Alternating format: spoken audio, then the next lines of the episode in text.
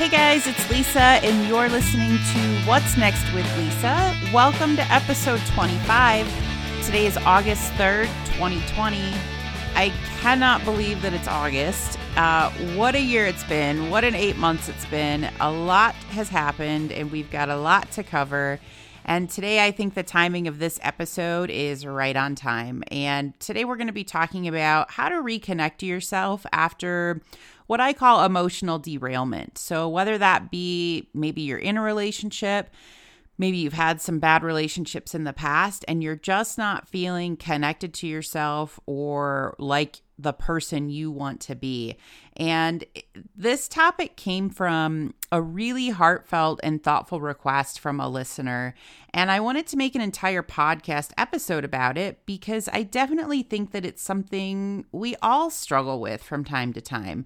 And that is essentially how to get back to yourself, how to get back to the self, the person that you're proud of being, how to feel good where you're at in life, and how to be confident in that person. And that means whether you're in a relationship or you're out of one or you've had some bad ones in the past. And I think it's a, you know, it is. It's a question that I get a lot. How is it that we lose ourselves in relationships? And how do we really commit to finding our way back to ourselves? So we're going to talk about that. We're going to talk about how to reconnect to yourself, how to add a little discipline and self love to the mix, how to find your worth and strength, and how to find your strength without measuring it by how much pain you can actually endure. That's something I see a lot.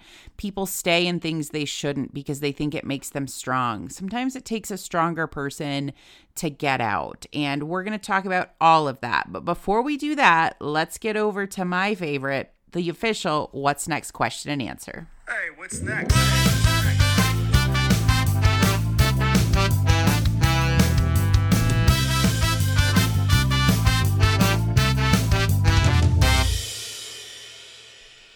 Okay, empty nexters. So, if you listened to episode 24 last week, I talked about how to grieve a loss and different points to think about, different emotional phases that you might go through. I think this year has brought a lot of loss, whether that be dreams, relationships, loved ones.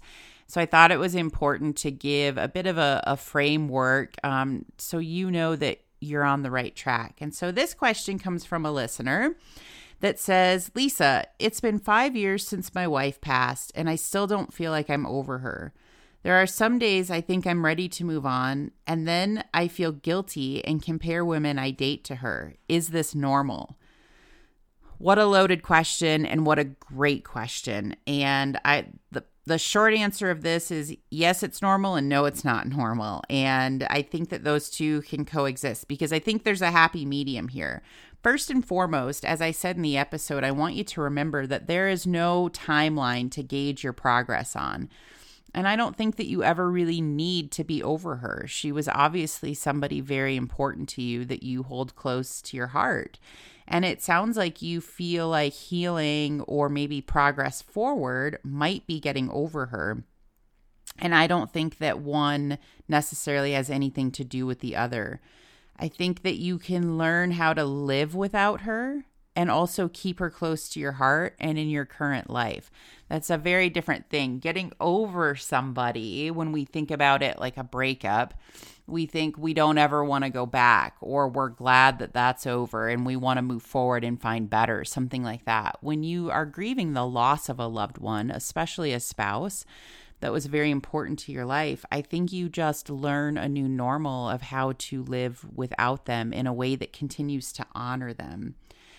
And I think that, you know, there's there's a component to this that if you're pushing people away or if you're comparing them and looking for reasons to push them away because they're not your wife, that might not be quote normal. And what I mean by that is that you're looking for a reason to maybe stay single or you're looking for a reason because you you feel guilty that you're dating somebody else and you're not allowing yourself the opportunity to meet somebody new while honoring your wife. And here's the thing I think there's definitely a place for both.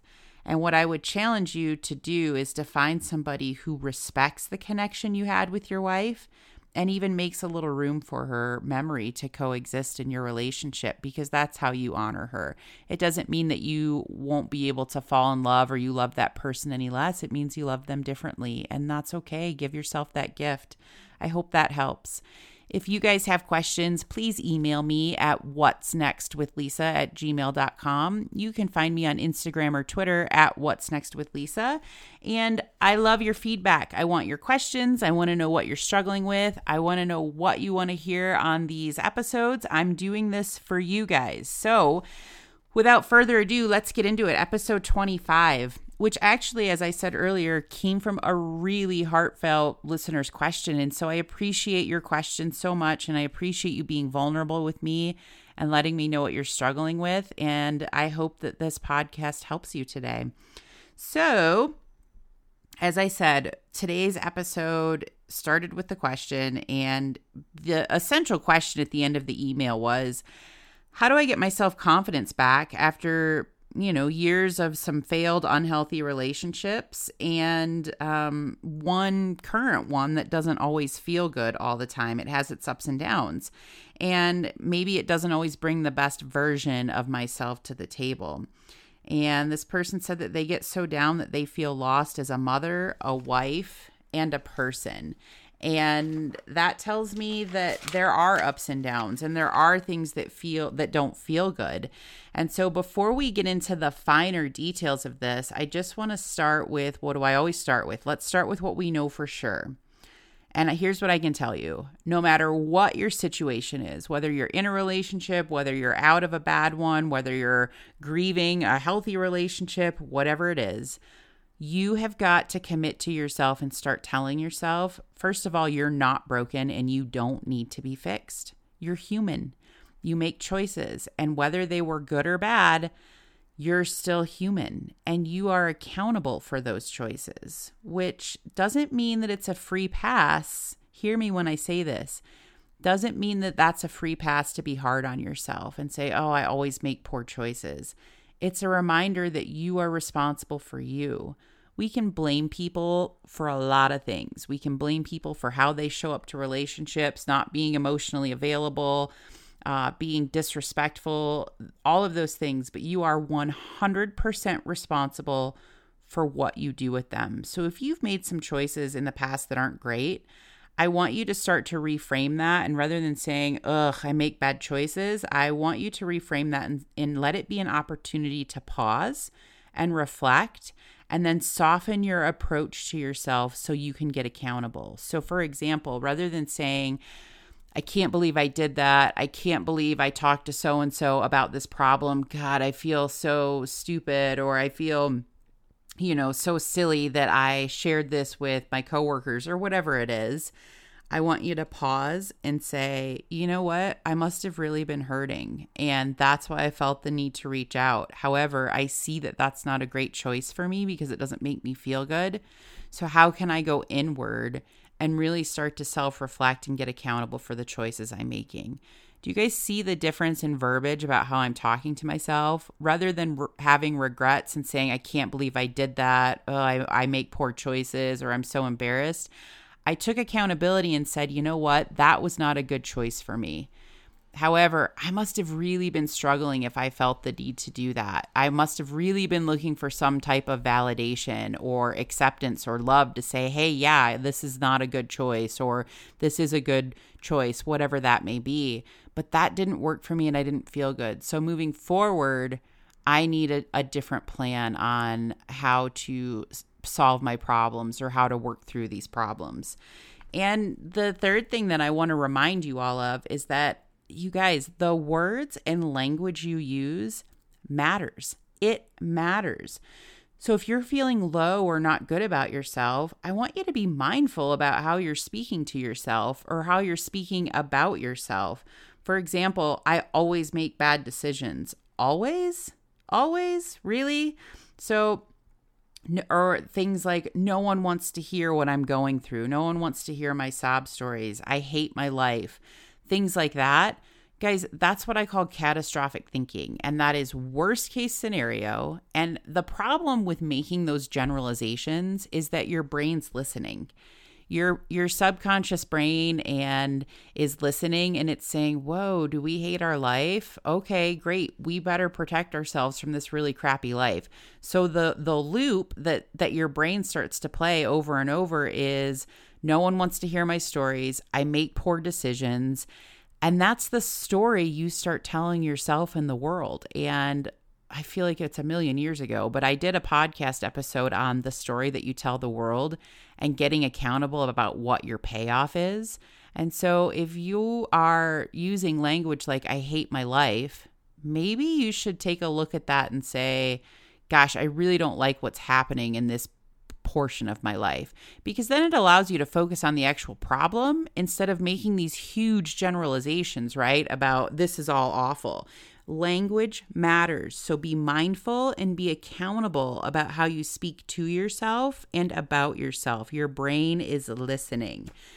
So, that all being said, I will tell you that, you know, the more you've been hurt, the more your subconscious brain and your ego kind of kicks in and says, hold on, wait a minute. We don't want to be soft with ourselves. We don't want to be soft with anyone else.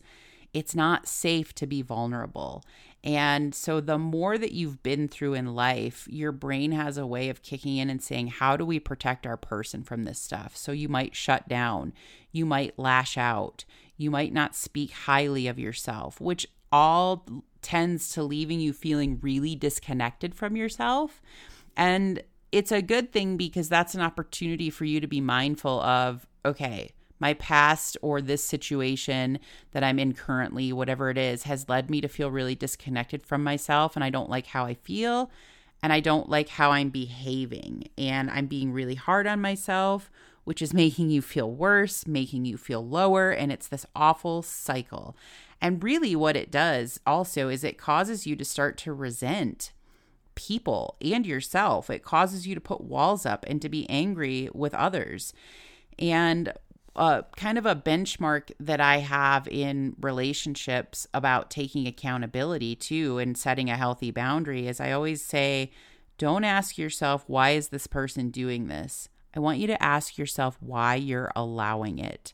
There's a big difference because if you're really disconnected from yourself, you may be allowing things or just shutting down uh, surrounding certain behaviors that just have started to feel comfortable or or quote safe i'm using air quotes safe for you over the course of you know your relationship or past relationships because you have lost the connection to your worth to your confidence and also you've lost the ability a lot of times to be empathetic to what somebody else is going through so you see a lot of things as an attack so if your partner comes home having a really hard day you think, oh, great, you know, why is he doing this to me? And you lose your capability of kind of being sympathetic or getting curious about what's going on. So rather than just like shutting down or getting angry about your partner's behavior and saying, great, I'm getting this again, you have an opportunity to say, talk to me. What's going on? I I want to know. And that's how you start to resolve and grow through things because you're connected to yourself and you have the ability to come to the table and say, hey, this is not okay with me. Uh, this doesn't feel good when you behave this way. What do we need to do to fix it? Of course, you need a willing partner who's able to meet you halfway to say, you're right, that's not great behavior. What can we do? And, you know, relationships have a tendency when we least expect it to disconnect from ourselves. And that's, again, why it's so important to stay connected to yourself and your worth both in and out of relationships. So, what it does is that it helps you to set boundaries. It helps you to see things with a more conscious part of your brain. And it helps you to take accountability for yourself as well. And so, a lot of times we see people and you're in a relationship and life gets super hectic and hard, or maybe you're out of a relationship and you're feeling lonely and depressed whatever the circumstance, you have a responsibility to stay connected to your worth and what's important to you and who you are as a person. And it's it's easy to lose yourself in a relationship because you start to take care of other people and kids and your person and you know, the dog and all these other things that need to happen. But if you're not taking care of you and connecting to yourself first, you are not going to be able to give anything that you're not giving yourself. You're just going to start to get resentful and angry and feel low.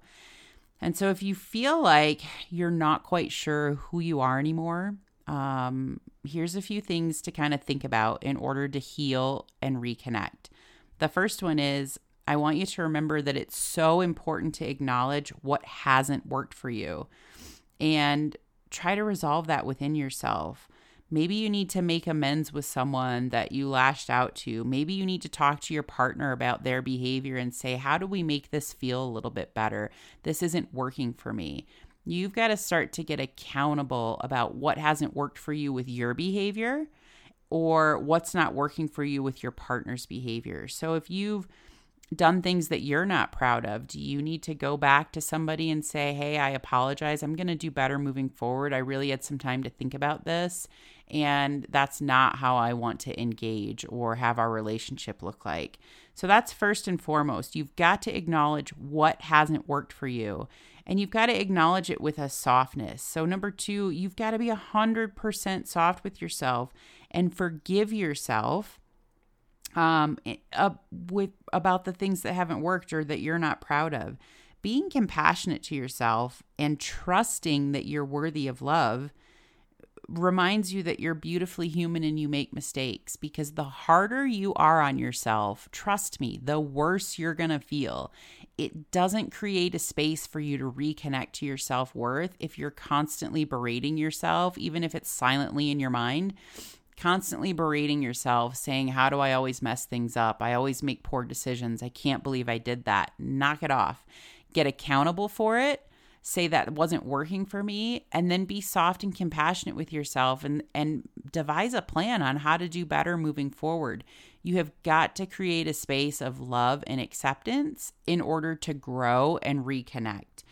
And you know, if you're in a relationship, I want you to let go of this weird universal thing that I, I tend to see a lot uh, in private practice and on social media that your person can or should meet all of your needs. And that lacks, that kind of thinking lacks accountability for yourself. That lacks an accountability to stay connected to yourself and what you need.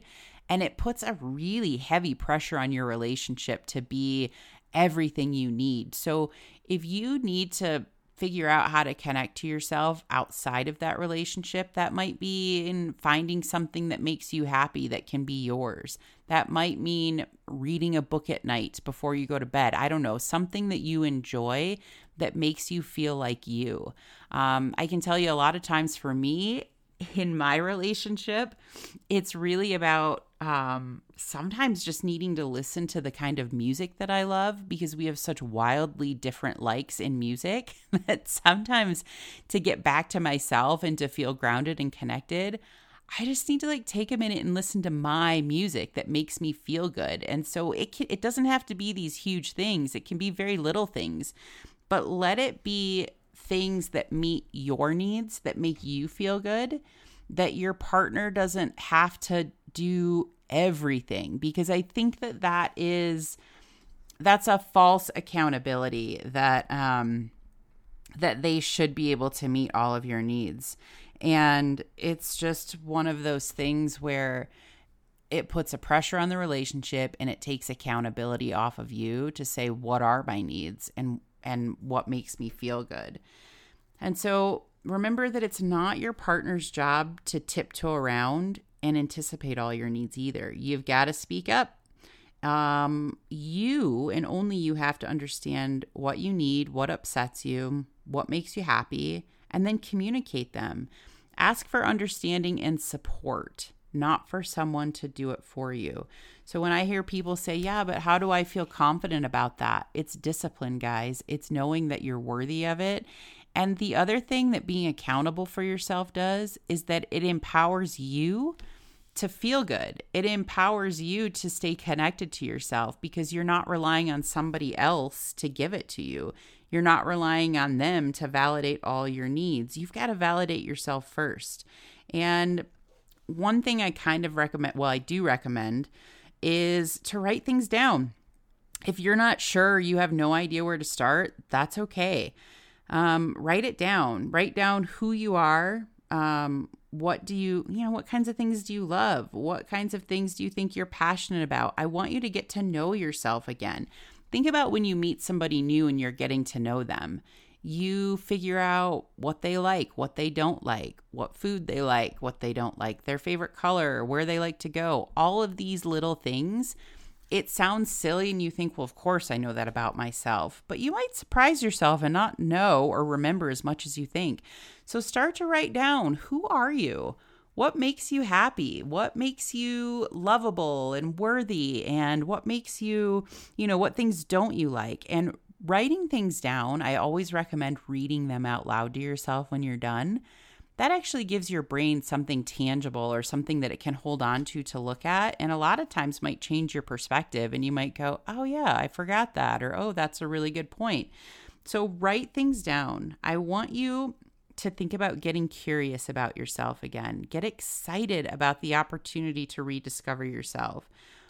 Keeping in mind that I want you having self compassion, coupled with a little bit of discipline to bring the most authentic, amazing version of you front and center. And I can tell you that you won't be perfect. Not every day is going to be great. You're going to have some days that aren't going to feel good.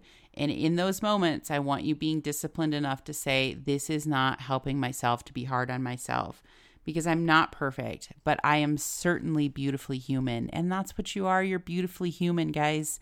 We're all doing the best that we can. So please take care of yourselves. Remember how worthy and lovable you are. Remember how beautifully human you are.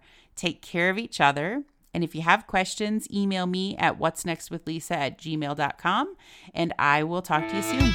See ya.